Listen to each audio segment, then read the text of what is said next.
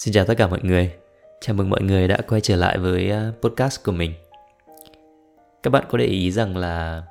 trong cuộc sống hàng ngày thì à, chúng ta luôn cố gắng đặt ra các cái tiêu chuẩn để chúng ta coi đó là một cái cuộc sống đáng sống và hạnh phúc không? Và thường thì à, các cái tiêu chuẩn mà chúng ta đặt ra, nó không phải là do chúng ta tự nghĩ ra, mà do chúng ta bị tác động bởi truyền thông rất là nhiều truyền thông ở đây chính là những cái con người mà xuất hiện trên mạng xã hội. Hàng ngày chúng ta xem à, tiktok xem youtube xem facebook instagram cũng như là các cái trang báo đài. Chúng ta thấy rất là nhiều những cái con người tài giỏi đủ mọi lĩnh vực khác nhau. Và thông qua các cái video các cái bài viết họ cho chúng ta thấy về cuộc sống của họ với rất là nhiều điều. Có người thì hát hay có người thì uh, chơi đàn giỏi có người thì khiêu vũ giỏi có người thì kiếm tiền giỏi có người thì nấu ăn rất là tuyệt vời có người thì uh, giỏi về skin care có người thì học vấn rất là cao vân vân và vân vân. Thế thì lâu dần chúng ta gắn các cái trải nghiệm của họ với chính cái trải nghiệm của chúng ta và chúng ta bắt đầu cố gắng tạo ra một cái bức tranh về cái cuộc sống của mình làm sao để nó giống với cái cuộc sống của họ nhất có thể và điều này thì là một cái việc hoàn toàn bình thường. Nhưng mà chúng ta hãy tránh để nó rơi vào cái trạng thái cực đoan nhé.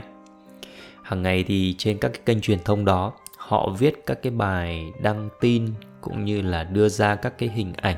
rất là lung linh về những cái người thành đạt. Và từ đó thì chúng ta có khuynh hướng là gắn chặt cái hạnh phúc của mình vào các cái trải nghiệm của những cái người đó. Và chúng ta nghĩ rằng là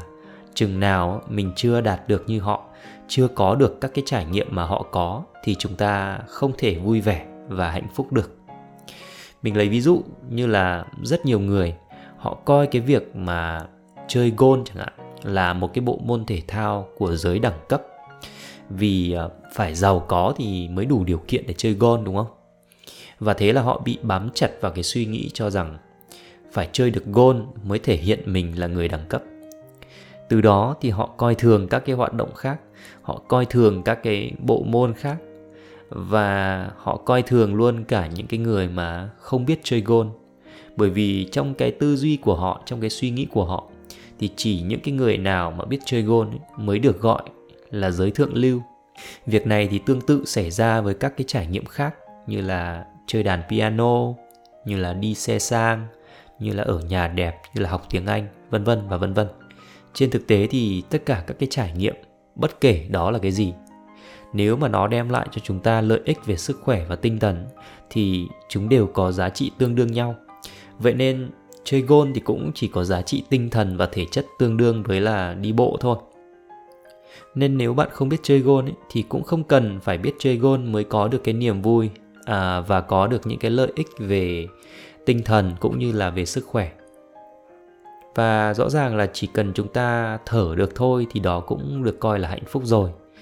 Vậy mà hàng ngày do ảnh hưởng bởi các cái trải nghiệm của những cái người thành công trên truyền thông, chúng ta mải miết chạy theo để rồi có khi quên mất rằng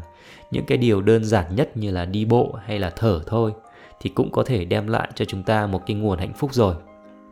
bạn nào mà không tin là thở thôi cũng là hạnh phúc thì uh, hãy tới các cái buồng cấp cứu của các cái bệnh nhân ở bệnh viện. Thì uh, các bạn sẽ thấy được rằng thở thôi đối với họ cũng là một cái món quà mà nó đắt hơn tất cả mọi thứ khác. Thế thì lời khuyên của mình là bạn hãy cố gắng kiếm thật nhiều tiền nhất có thể. Hãy mua thật nhiều những cái trải nghiệm. Cứ chơi gôn nếu mà bạn thích cứ ở nhà lầu xe hơi nếu mà bạn thích hãy thực hiện tất cả những cái thứ gì mà bạn khao khát có được. Nhưng mà hãy nhớ là bạn đừng coi các cái trải nghiệm đó, nó có một cái gì đó lớn lao và phép màu hơn là việc đi bộ hay là thở. Chúc các bạn một ngày vui vẻ và hẹn gặp lại các bạn ở podcast lần sau nhé.